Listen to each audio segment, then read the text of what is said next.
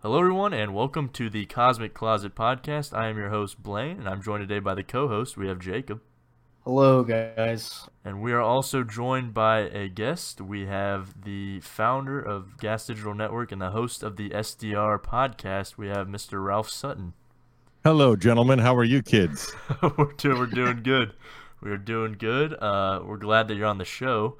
Um, and you are a bit of a podcaster yourself. I try to be. Yeah, somewhat. Yeah, I try to be. How long has this show been going on? Uh, we started a little bit over a year ago, back in 2018, uh, February. So just a little and bit it, over a year is and a it half. both uh, a first podcast for the two of you? It's the Mhm. first one, yeah, that we've done together. Yeah.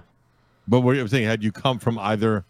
Have you either of you come from podcasts? Or you just decided to start one for the first time together. Yeah, we started Yeah, to it's start our one. first. All right, cool. Nifty pants.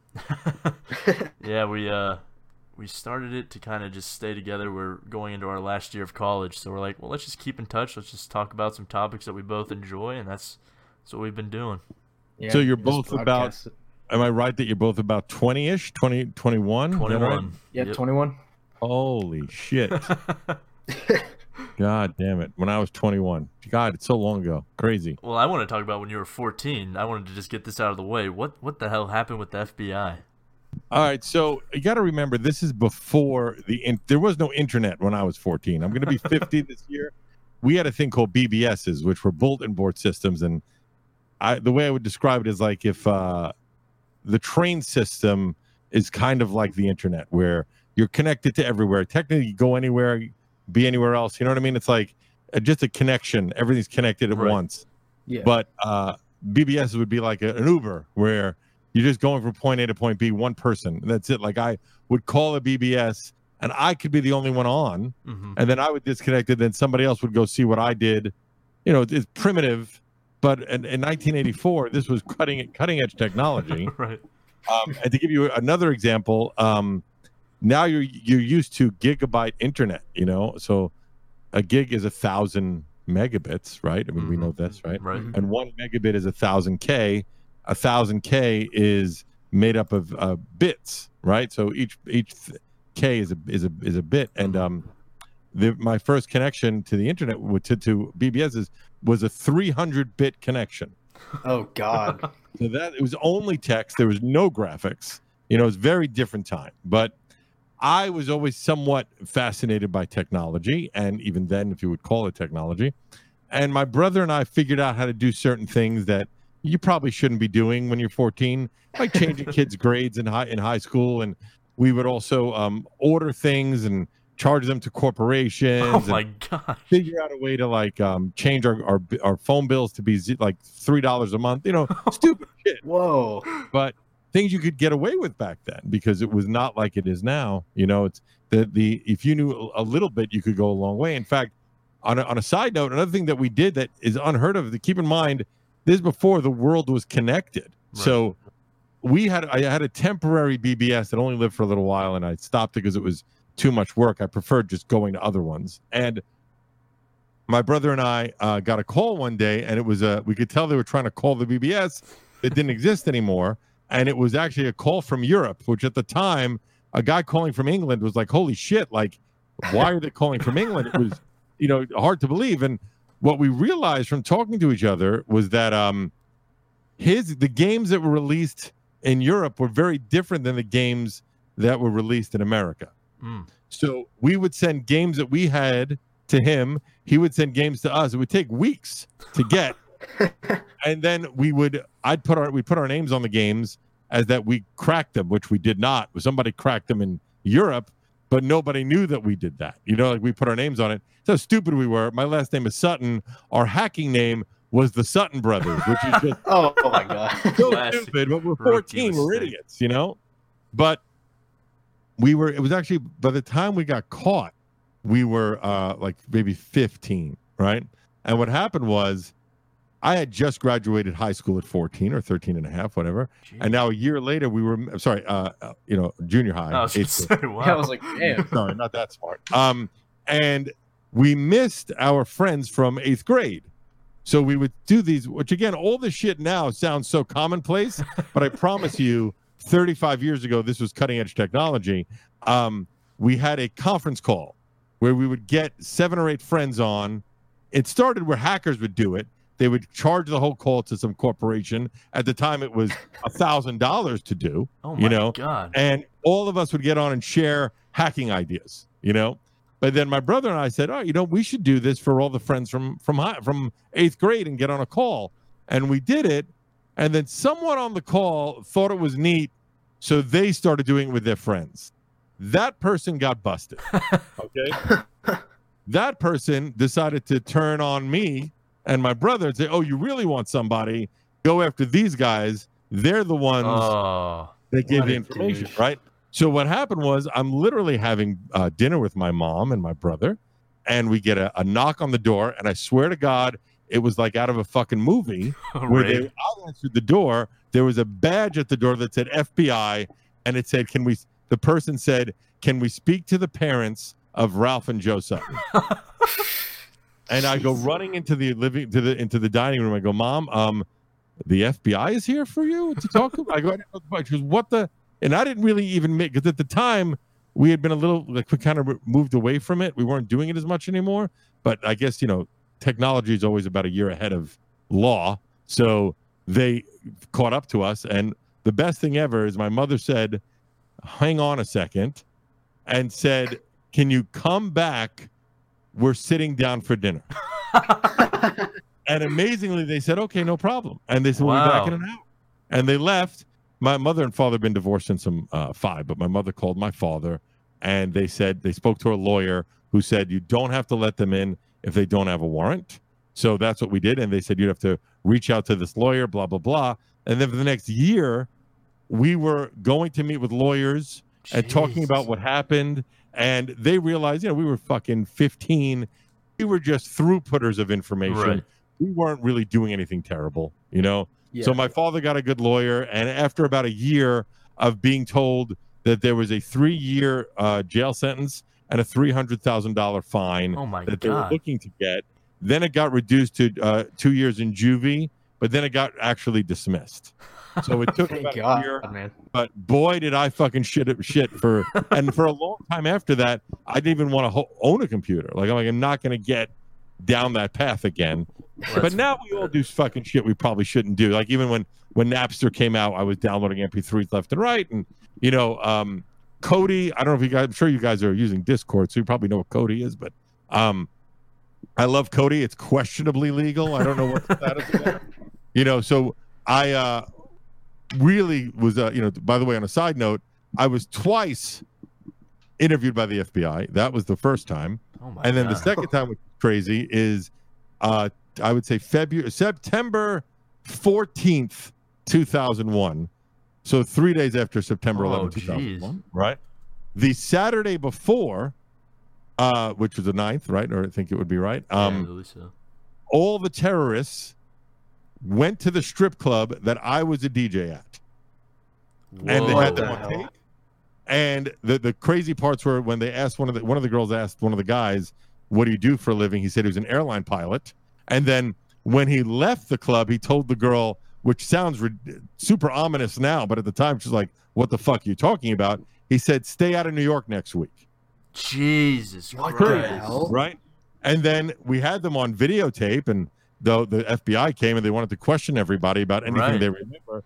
And I came in, I said, "Listen, I don't know if me telling you the music they like is going to help you at all, but I could tell you the songs they requested because that's my only interaction with them." Right, right. And they said, "All right, no, don't worry about it." And they let me go. But it is odd that I can say that I was questioned by the FBI twice. And you life. saw the people that yeah, carried out that sure. attack. Yeah, I think there were one plane. I don't think it was all of them. I think it was.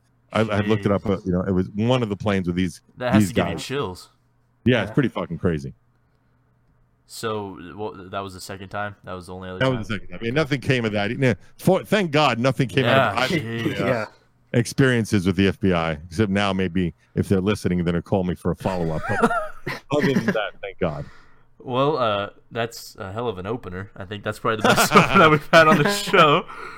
Um, You know what's crazy, by the way? I not, not to keep rambling, yeah. but I made a bizarre uh, leap. So from 13 to about early 15, I was obsessed with breakdancing. Which, if you look at me now, it's hilarious to think that I do that. But I was now I'm six five. I was five six at the time, and my brother and I got really good.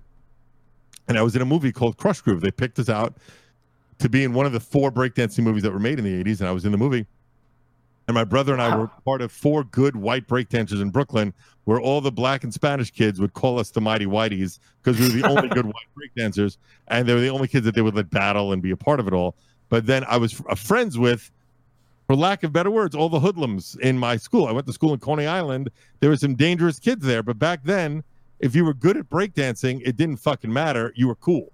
You know what I mean? Right. then I got into the nerdy part of my life, which was completely obsessed with computers and hacking and all that other shit, and became friends with all the nerdy kids in school. My last year of high school, I decided, you know what? I'm the only fucking idiot that's not gotten laid yet. So I'm going to try and be social and start becoming friends with the cool kids. So my last year, I was friends with quote unquote the cool kids. But what was funny was that when they had a problem with someone that they were afraid was going to beat the shit out of them, it was me that resolved the problem because I knew those kids from my breakdancing days. When there was a Oh. problem because they were teasing some kid because he was too goofy or whatever, I would make them stop because I was friends with them from my computer days. So I was like the mayor of the school. It was really weird. yeah. negotiator. Holy Yeah, it shit. really was the grand negotiator of John Dewey High School, 1986. Uh, so by the time you graduated high school, you had seen every way of life. You were the criminal, you were the the nerd, you were the cool. yeah, I was. I was, I was the hoodlum, the criminal. You know, I was a little bit of everything. And then the semi-cool kid at the end. But like, and most of the any of the pretty girls that signed my yearbook, it was like, even though we just met six months ago, you know, because I was not, I didn't know any of them until my last year. Jeez, Wow. that's incredible. That's a hell of a childhood. Yeah, it's crazy. It really was a a, a crazy time. Then I, uh, you know, I was a strip club DJ for a long time. I ran major rock clubs in New York. That's out of high school, went to college, and ran like the biggest rock clubs in New York. And I'm talking about the late '80s, early '90s, with the clubs called L'Amour and Limelight, and uh, it was really wild. I was a, a nightclub DJ that then transitioned into uh, rock clubs as a promoter and stuff. But uh, it was crazy in the nightclub era.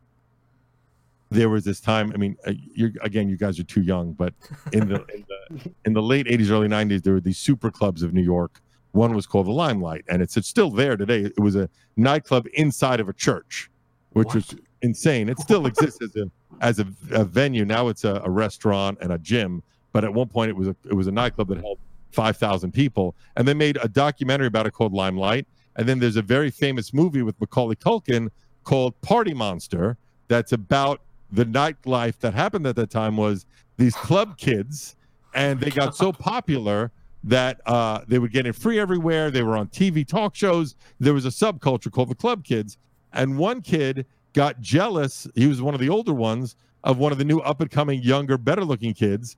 And when they were both really high, he murdered him, Whoa! and he did 17 years in jail. And when he came out, he came on the SDR show to talk about it, What the my fuck? podcast. Holy shit! That's insane. Yeah, it's pretty crazy. There's a, you can watch the movie. The movie's called Party Monster, and then there's a documentary about the Limelight called Limelight. Um, but man, those are crazy times. We've like, done- in We've done a fair amount of research into you preparing for this, and we've seen some of the guests that you've had. You've had on the Impractical Jokers, you've had on Mark Cuban, you've had on Gene Simmons, uh, Dane Cook. Uh, what is it like, kind of getting the opportunity to meet and sit down with these people? Well, what's funny is that you know I came from doing nearly, I think it was 16 years in radio, where Mhm. I had a rock show that I started on my own that was on almost 100 Was stations that for the, the tour bus? the tour bus yeah for almost 15 years and i remember thinking uh it would be great if i could ever get a band in studio was my goal when i started that show how cool would it be if i get a band to perform live in studio and then you fast forward 15 years later I was hosting sturgis rally hosting the shiprock cruise which i did for 10 years and you know had uh every band i could think of perform live in studio Ho- interviewed ozzy osbourne Black Sabbath, Judas Priest, you know, anyone you could think of that matters in rock and roll for the most part in that 80s, 90s vibe. I met, interviewed, and hung out with. You know, like there was a time where if Tommy Lee was in town for Motley Crue, he would be texting me saying, What are you up to tonight? God. You know, so that's what f- fueled the first year of, of SDR was I was able to call on people I knew. Like if you look at that first year, it was like the singer of Deep Purple, singer of Living Colour, Right. Andrew WK, people I, I knew that I could bring into the studio so I could get at least a decent caliber of guest, and we mix in like porn stars and comics and Mhm. whatnot. But then as uh, the show grew, again to use another funny, like I remember talking to Big Jay, uh, my co-host, saying, "Let's say how cool would it be if we could get a thousand people to listen to this show? How ridiculous would that be?" And now, you know, I would slit my wrists. I mean, we get uh, we get over a hundred thousand listeners. So uh, it's just amazing what a few years makes. And then as your show grows, you get one good guest, and unfortunately, most people in this world are followers because the get the, the question that all bookers will say ask you is, well, who else has been on the show? oh, So right. as soon as you get that one good guest, then you can say, well, this person's been on. it's so like a resume, know, right? Yeah. yeah. So nowadays, anybody that said no, I just send a picture of me and Mark Cuban. That's say, all you need to do. yeah, are you telling me that you're more important than this guy? You know, and that'll get me a lot of people. A band recently who had said no before, I just sent them the picture and said, "Are you saying that you're not as important as the Cubes?" And now they're coming in in order. It is like a resume, though. I mean, it gives your show credibility, and it it's it's kind of incredible the effect that it can have on the future of a show. Yeah, but I, I think that that's fucked up. I think that unfortunately, I mean, I understand right. that there has to be some sort of vetting process when you're a major celebrity, you know, because you're being asked a million times. But like, I, not that I'm anywhere near that celebrity. Let's say I'm one one hundredth of someone like that. If, if that's probably too much, but let's just say, um, I am probably more like one one thousandth. But still, Oh Jesus, that makes us one one millionth. My philosophy is I do everything. Like I, I like being on any and every show. I think it's uh it's fun to just do anything. And then uh but I mean I'm sure there might be a point in time where I'm like, well fuck that. But you know, nowadays I, I like and how we got Mark Cuban, it took a year, but he actually had heard uh, an episode and he liked the show. So Wow. that made it easy. It still took a year, but that's the only reason why Still, he said yeah. Mark Cuban likes your show is a hell of a Yeah. accomplishment. Yeah. now him and I are email buddies. We've gone back and forth about maybe 10 times since the show. Wow. Dang. Like That's- uh, business and Yeah, we Investing talked a little business about we were going to do something with his network, Access Television, but it didn't it didn't pan out. But I Hmm. feel like I have his ear maybe one or two other times, so I'm waiting for my next good project that I could email him first to see if he, you know, give him first right of refusal, so to speak. right. Shark Tank Part Two. Yeah, I, I pitched uh, I pitched the network to him on yeah, air. I, I watched Yeah, that I whole saw that. episode. It Yes, was Tank. amazing. yeah, so stupid, really stupid. It was entertaining though, and he kind of appraised it around ten million.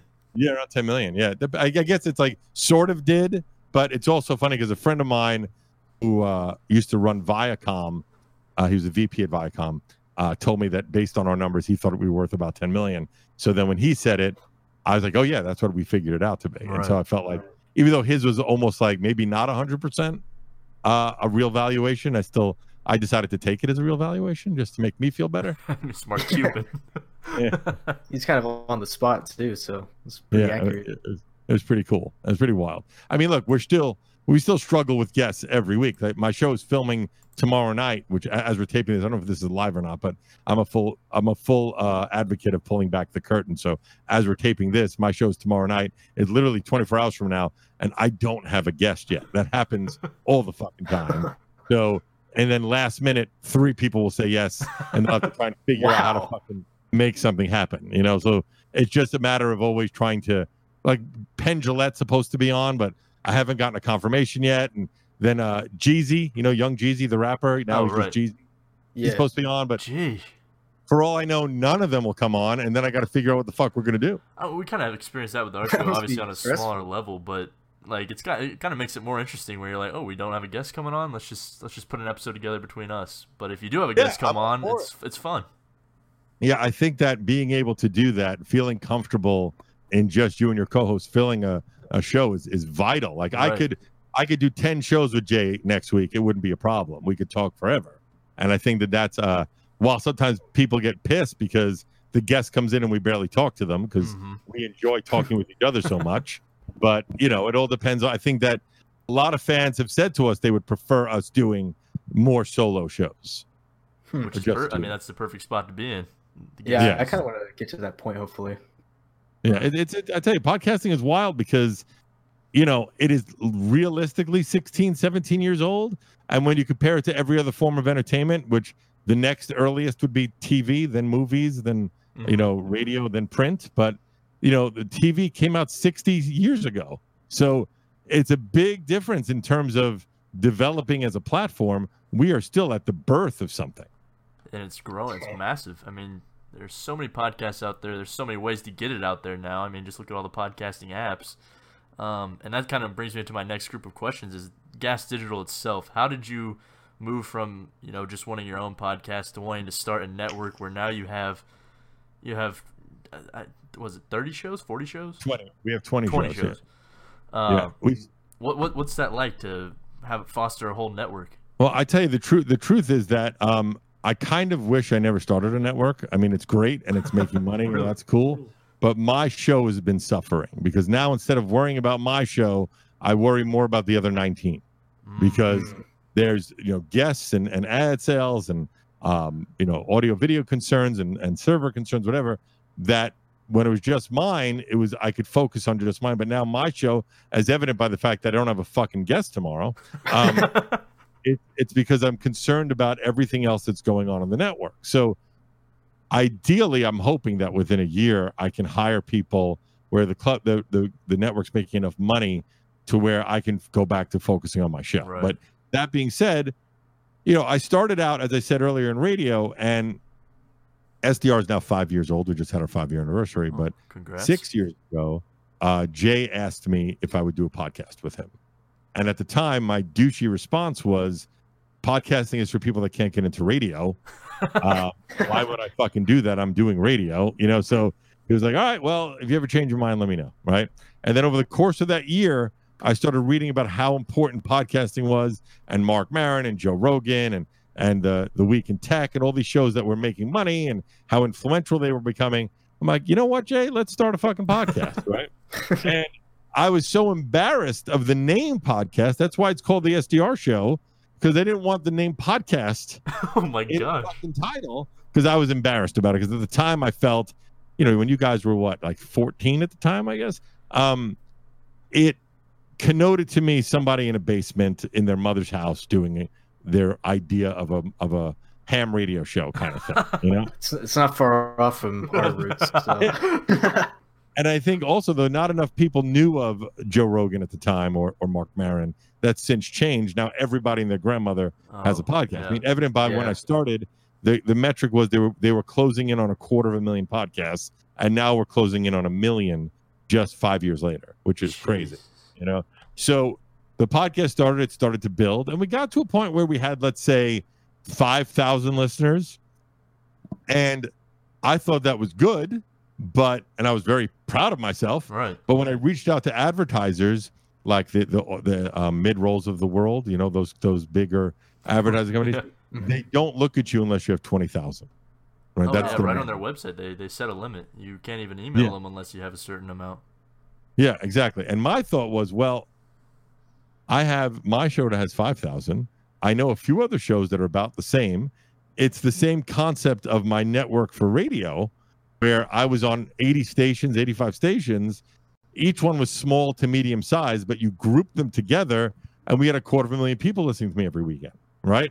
So let's do that with this. Let's get four or five like kind shows that have five to ten thousand listeners then we have 40 50,000 Oh, I see. listeners and we could start selling it as the network and make money that was the thought right Well, that's smart. Yeah. Exactly. And what happened was i had been on a comedy network called all things comedy with sdr and in the first year we did it we were their fourth biggest show on the network. And my first ad sales check was for the year a hundred dollars. I was like wow okay. This hurts you know? And um, my partner Lewis was on another network called um, Stand Up Labs, and he wasn't even getting ad sales. But we said, look, I, he had been on Stand Up Labs, and he had had some done some work on Sirius XM. I'm on stand on, on All Things Comedy, and um, I'd been on regular radio. Between us, we have a lot of broadcasting knowledge and network knowledge and podcasting knowledge. Let's take the best of all those worlds and create something together. So we started Gas Digital three years ago. We had four shows, and 10,000 listeners collectively. Jeez. I didn't look at us as starting a network really, even though we did start it three years ago. We moved into studio space one year ago in May.